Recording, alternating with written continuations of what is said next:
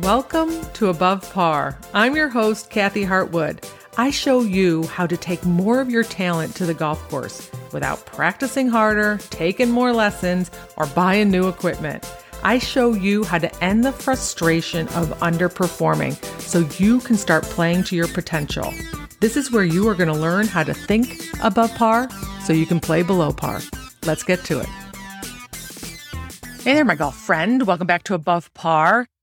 So, I want to talk to you today about golf goals and setting a really solid golf goal in maybe a little bit of a different way. I want to put a little different spin on it for you because as we get ready for the season, so many people are thinking about the things that they want to do this golf season.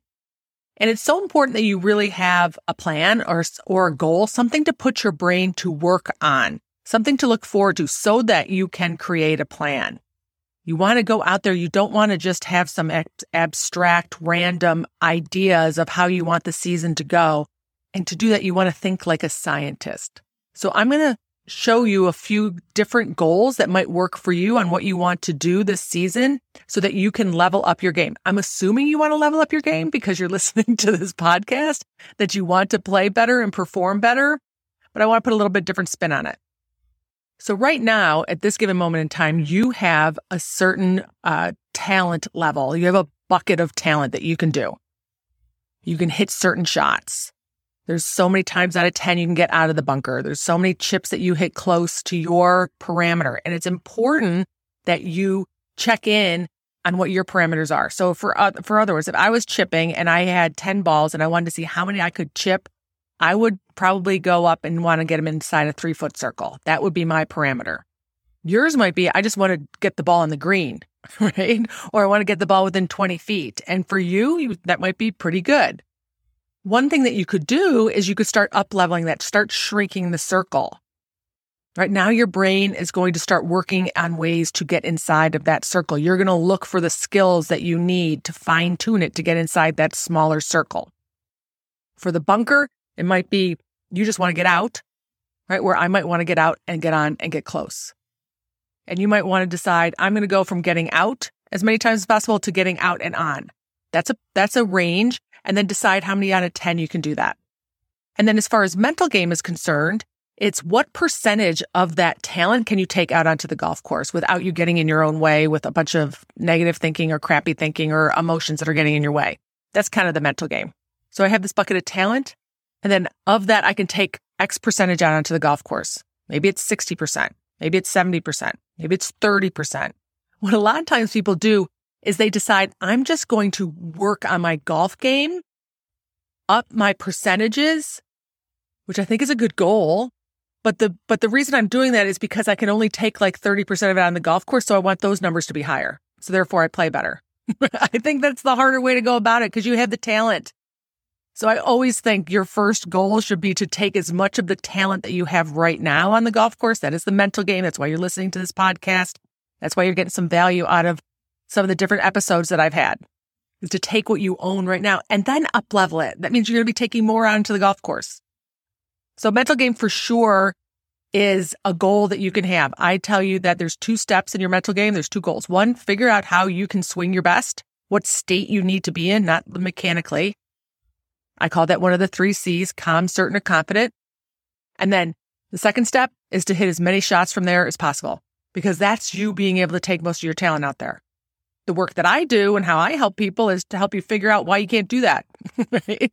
right? Why you're frustrated or annoyed or nervous or beating yourself up so that you can't stand over that golf ball and take all of your talent. That's why we get more frustrated, right? We stand over the ball. We know we can do it, but our little brains chirping at us and we're all tense and we feel pressure and we're saying all these crappy, not useful things to ourselves. And then we can't use the talent that we have. So we decide, let me just get better. Right? let me improve my swing and still only take a percentage of that talent out on the golf course. I, I'm going to say that doesn't solve for frustration. That would still be frustrating. You still know I can do it. I can actually do it better, but now I'm still taking a very small percentage of my talent out on the golf course. So mental game is always where you want to go. But when it comes to really picking a concrete goal, I want to just mention a few that are not super great. Things that are a little ambiguous that we can't measure. And measuring is not always the uh, standard for a good goal. And I'll tell you about that in a second. But let's say if you just wanted to say, I'm going to improve my short game. or I'm going to hit it longer. I just want to learn to hit my three wood. I want to make more putts. Those things aren't measurable. And the reason something needs to be measurable is because when you go through the season, you want to sit there, I reached my goal. I did it. I have the I have the data sitting right here in front of me. You want to might want to make more putts, but what's the number? How many are you making right now? And I'm also going to say I think putting is a great goal to have, but you want to make sure you understand that some of it is determined by how close you're hitting it.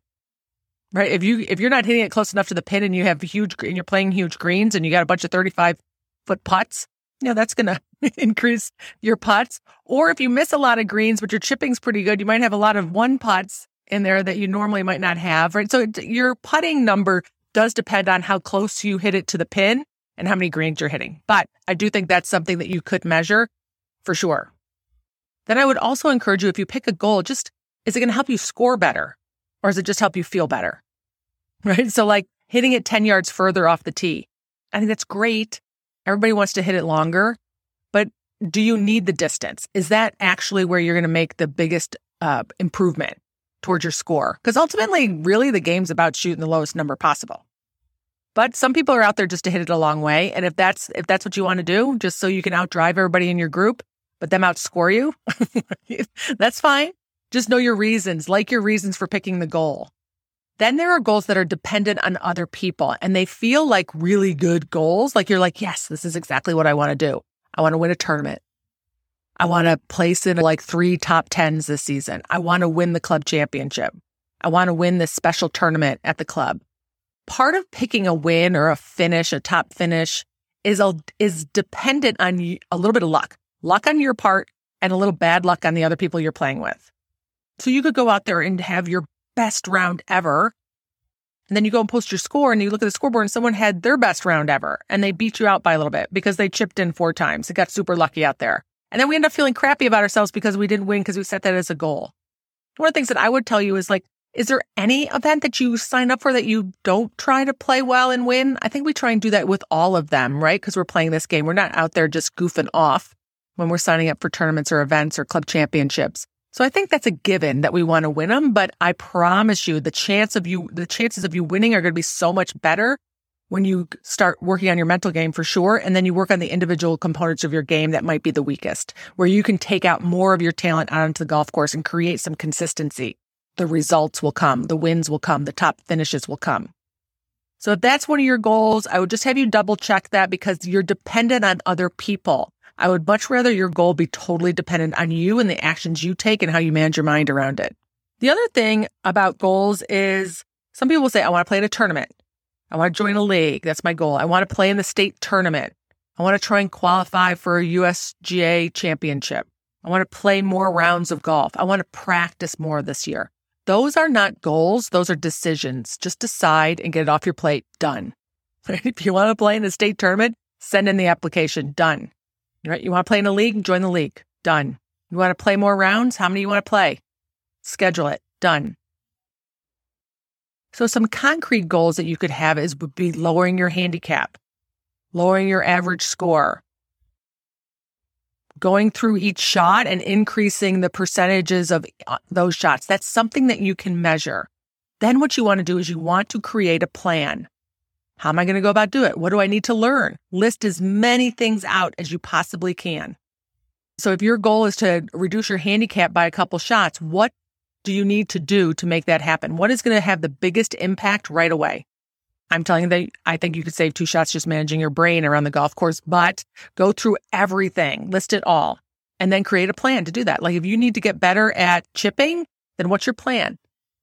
You need to take a lesson, you're going to practice. And when you practice, you want to make sure you're practicing with a purpose that is not based on time. It is based on quality of practice.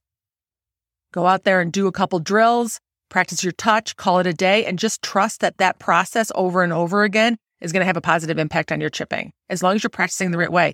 I can promise you, if you're not practicing the right things when you're chipping, if you're out there being a wristy chipper and you're just going to ingrain that, that's not going to move you further closer to your closer to your goal of being a more consistent chipper with great touch. So make sure you're practicing the right things. Create a plan, as many action steps as you need to move you closer to your goal, and then schedule them.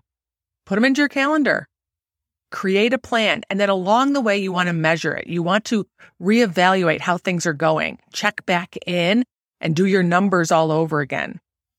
So I think it's so important for you to have a goal, something for your brain to work towards, a reason to stand on the range and practice something, not hitting balls. We just don't whack balls for the sake of whacking balls. We're whacking balls for a purpose.